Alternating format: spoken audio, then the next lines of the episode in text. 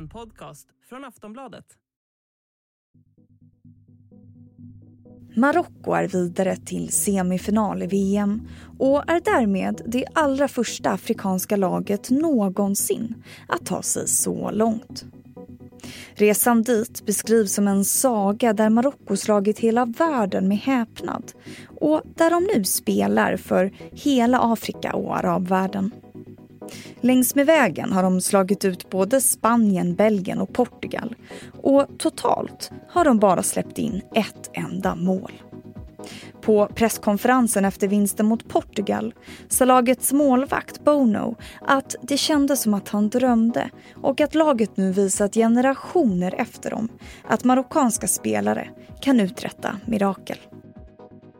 Nu väntar alltså semifinal och det är inte mot vilket lag som helst utan mot Frankrike. Landet som tillsammans med Spanien hållit Marocko som koloni. Så hur är förväntningarna inför den här matchen? Hur politiskt laddad är den? Vad är nyckeln till Marockos framgång i det här VMet?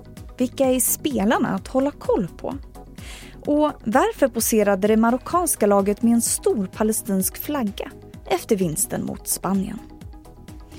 Jag heter Vilma Ljunggren och du lyssnar på Aftonbladet Daily om den marockanska framgångssagan i VM.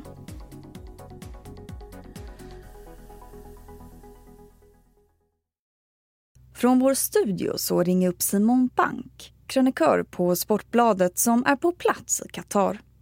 Han får börja med att svara på frågan om hur oväntat det egentligen är att Marocko tagit sig till semifinal. Och vad hade han själv trott? Jag hade ju inte trott det här. Eh, dels utifrån en hävdvunnen bild av hur afrikanska lag i allmänhet, nordafrikanska lag kanske i synnerhet, har haft svårt att få ihop en en fungerande grupp i de stora mästerskapen. De har ju sina utmaningar med, med spelare som är utspridda å ena sidan över Europa eh, och också födda och uppväxta i Europa och å andra sidan då inhemsk talang eh, och att det har varit svårt att få ihop de, de bitarna. Och sen såklart också med den lottningen som de har haft. Det är inte så att de har, eh, har haft en drömlottning och tagit sig fram i, i kraft av, av, av tur på något sätt utan de har mött några av de bästa lagen i världen och manövrerat ut dem ett efter ett. Jag såg inte det komma.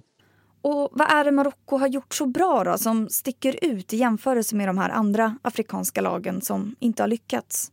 Jag tror att vi kan relatera till det från ett svenskt perspektiv. Att ganska mycket av det, de sakerna de gör påminner om saker som Sverige brukar göra mot då tekniskt överlägset motstånd. Att det är en oerhört eh, välstrukturerad, rak, defensiv plus då att det finns inslag av, av mod, Eh, och av aggressivitet och av att de då, när de väl vinner bollen, är tekniskt skickliga nog för att göra någonting med den och också modiga nog att, att vilja, vilja gå framåt och, och göra någonting och hota någonting framåt.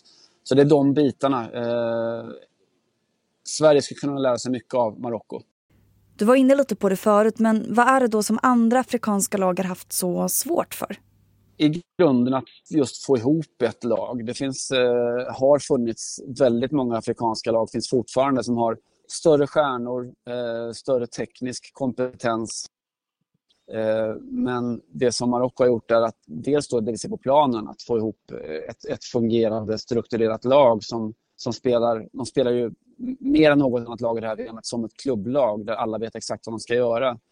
Eh, för det andra att få ihop det på ett någon slags mentalt plan att eh, i kraft av eller med hjälp av en, ja, i brist på andra ord, en patriotism eller en slags eh, känsla för en större sak så har alla eh, enats kring ett enda gemensamt mål oavsett om man är uppvuxen i, i Amsterdam eller i Paris eller i, i Casablanca så är det en oerhört solid grupp. Och det har ju förbundskaptenen eh, Regragui eh, lyckats med på ett sätt som ingen annan afrikansk förbundskapten tidigare har gjort. Mm, de har ju bara släppt in ett enda mål under hela mästerskapet. Hur betydelsefullt är det?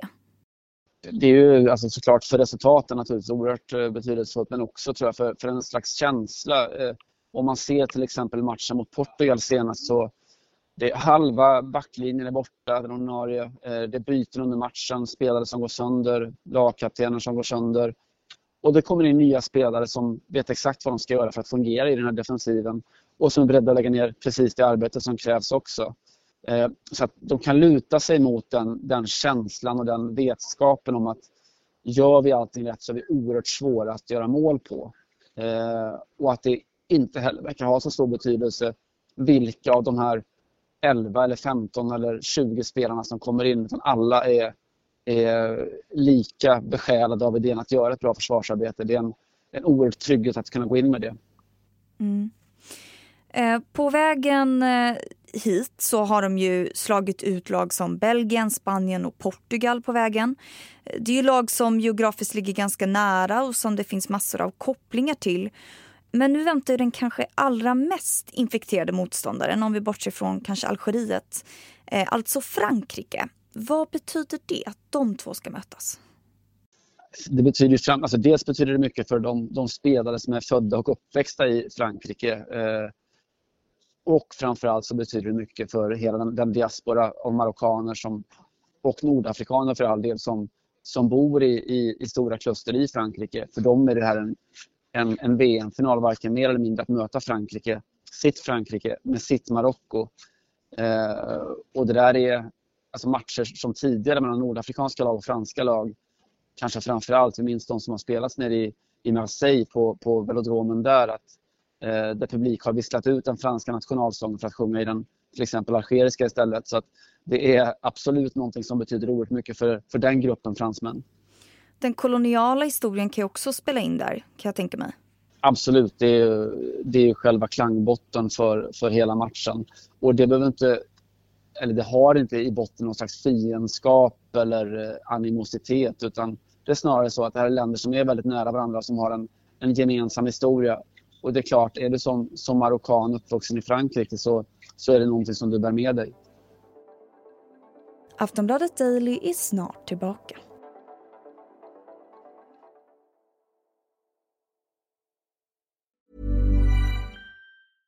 Flexibility is great. That's why there's yoga. Flexibility for your insurance coverage is great too. That's why there's United Healthcare Insurance Plans. Underwritten by Golden Rule Insurance Company, United Healthcare Insurance Plans offer flexible, budget friendly coverage for medical, vision, dental, and more. One of these plans may be right for you if you're, say, between jobs, coming off your parents' plan, turning a side hustle into a full hustle, or even missed open enrollment. Want more flexibility? Find out more about United Healthcare Insurance Plans at uh1.com. Det har ju också viftats väldigt mycket med palestinska flaggor på läktaren under det här VMet. Och efter vinsten mot Spanien så poserade det marockanska laget med en stor palestinsk flagga. Eh, vad, vad handlade det om och har det kommit några reaktioner från Palestina? Eh, jag är inte bekant med relationerna från, från, Palestina. Däremot så har det här setts som en, alltså dels i kraft av, av Marocko, men de är sannerligen inte de enda som har, har gått med de palestinska flaggorna. Man, går, man ser på gatorna här att de, det syns överallt. Och det handlar såklart om att det här är arabvärldens sätt att vara synlig och att peka på en, en politisk fråga som är oerhört laddad i den här delen av världen och i andra delar av världen också naturligtvis. Eh, från väst så kan vi se att det här har blivit en spelplan för väldigt många centrala politiska frågor och geopolitiska frågor. Om det som handlar om liksom västs hyckleri vad gäller oljan, gasen, eh, hur den ekonomiska makten i, i världen har flyttat. Om det handlar om hbtqi-frågan eller, eller eh, frågan kring kvinnliga rätt, kvinnors rättigheter eh, som har kommit upp. Det här är också en sån fråga som är så oerhört stor och eh, som såklart blir ännu mer synliggjord när det faktiskt är ett, ett lag från arabvärlden och så då Nordafrika som är här. Och det är enkelt att se att Marocko är ett lag som har adopterats av hela Afrika och av hela arabvärlden också. Och då pratar vi alltså om Israel-Palestina-frågan? Ja, precis så. Eh, och det, det, är, det är en, en, en oerhört stor fråga, inte ja, för hela världen såklart, eh, men såklart oerhört viktig, inte minst för, för arabvärlden. Och om vi går till spelarna då. Vilka spelare sticker ut i det marockanska laget respektive det franska laget? Alltså I Marocko så finns det namn som i Europa har, eller breda Europa har, har bra koll på sen tidigare som har tagit sitt ansvar och burit laget. Om det nu är Hakimi eller Ziyech eh, naturligtvis. den som jag tror har presenterat sig för en, en, eh, en större publik. Eh, de, I Frankrike känner till honom sedan tidigare, men Onahi eh, som, som dribblar i Angers och är en av ligans absolut främsta dribblers som har visat här att han både kan ta ansvaret och samtidigt vara så pass briljant även på den här nivån. Det tror jag är en, om inte en överraskning så liksom en nyhet för ganska många. Och VM i stort, många stora lag har ju åkt ut. Vad betyder det för turneringen? Ja, frågar du mig så tycker jag att det är ganska uppfriskande. Det visar också på... Jag tror att det, man kan knyta det ganska mycket till att det inte funnits en, en lång förberedelseperiod inför det här mästerskapet. Eh, ta till exempel Saudiarabiens seger mot Argentina. Saudi är ett lag som har kunnat fungera mer eller mindre som ett klubblag över lång tid. Medan Argentinas spelare flygs in i princip en vecka före mästerskapet ska börja. Det tror jag är en, en, en stor faktor eh, bakom de här överraskande resultaten vi har sett. Sen är det ju så att 2022 som de allra flesta lagen har, har bra spelare. Eh, det finns liksom en analysapparat bakom som inte längre är liksom knuten bara till de allra största lagen utan de flesta är, är taktiskt duktiga, taktiskt flexibla. Eh, och just när det gäller Marocko så handlar det mycket om att de då de har lyckats sätta ett eh, oerhört eh, organisatoriskt starkt lag på banan. Kanske också för att de förstår att de måste, de måste göra det för att kunna möta sig med de här stora elefanterna. Och eh, kanske en svår fråga, men hur skulle du sammanfatta det här VMet? Ja, det, det, är en svår fråga. Framförallt skulle jag sammanfatta det som ett oerhört intressant eh, fotbolls-VM, ett fotbollsmästerskap som... Vi brukar säga att fotbollen kan vara ett sätt att förstå världen. Det här har varit ett mästerskap som har, har blivit en skärningspunkt för vår tids i princip alla de stora geopolitiska konflikterna. Eh, vi pratade om Palestinafrågan förut, vi pra kan prata om, om kvinnors rättigheter, vi kan prata om hbtq-frågorna, vi kan prata om hela det, det eh, ekonomiska spelet som eh, eh, Eh, de maktcentra som, ja, som håller på och glider, glider i världen. Alla de här frågorna har, har eh, kommit upp. Plus då att Fifa har fått bli, bli välförtjänt spottkopp för många saker med utifrån också med tanken på att eh, för fyra år sedan så avgjordes VM i, i Ryssland. Eh, fyra år senare så är det så uppenbart att ekonomin och världsekonomin är polit, eh, politiserad. Så att det här kommer vi minnas som ett av de stora politiska mästerskapen, kanske mer än, än för det som händer på planen. Och åter till semifinalen då, Marocko-Frankrike. Om du får gissa, hur kommer det se ut på gatorna i Marseille natten mot torsdag? ja, man skulle gärna vilja vara där. Jag vet att jag skrev före matchen mot Belgien att det där var en match man gärna hade sett i vissa, vissa stadsdelar i Bryssel. Eh, där det hände ett och annat så att säga sen efteråt. Eh, det jag har kunnat följa från, eh, från pressen i och kring Marseille så har det varit att eh, väldigt mycket glädje. Eh, Marockos vinster eh, mot Spanien och Portugal har följts av stora firanden i, i gamla hamnen i Marseille med väldigt, väldigt få polisingripanden. Eh, I princip helt problemfritt. Eh, det här är en match med en annan laddning, men eh, jag tror att det kommer ramas in av oerhört mycket människor i omlopp och rörelse och en oerhörd stolthet över Frankrike, men också över Marocko. Du har lyssnat på Aftonbladet Daily med Simon Bank, krönikör här på Sportbladet. Jag heter Vilma Ljunggren och tack för att du har lyssnat.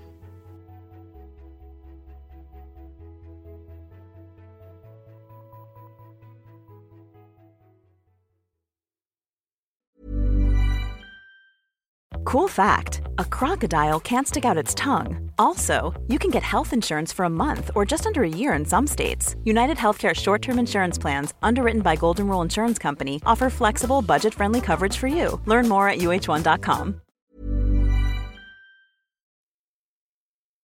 Du har lyssnat på en podcast från Aftonbladet. Ansvarig utgivare är Lena K Samuelsson. Tired of ads barging into your favorite news podcasts? Good news. Ad-free listening is available on Amazon Music for all the music plus top podcasts included with your Prime membership. Stay up to date on everything newsworthy by downloading the Amazon Music app for free or go to amazon.com slash news ad free. That's amazon.com slash news ad free to catch up on the latest episodes without the ads.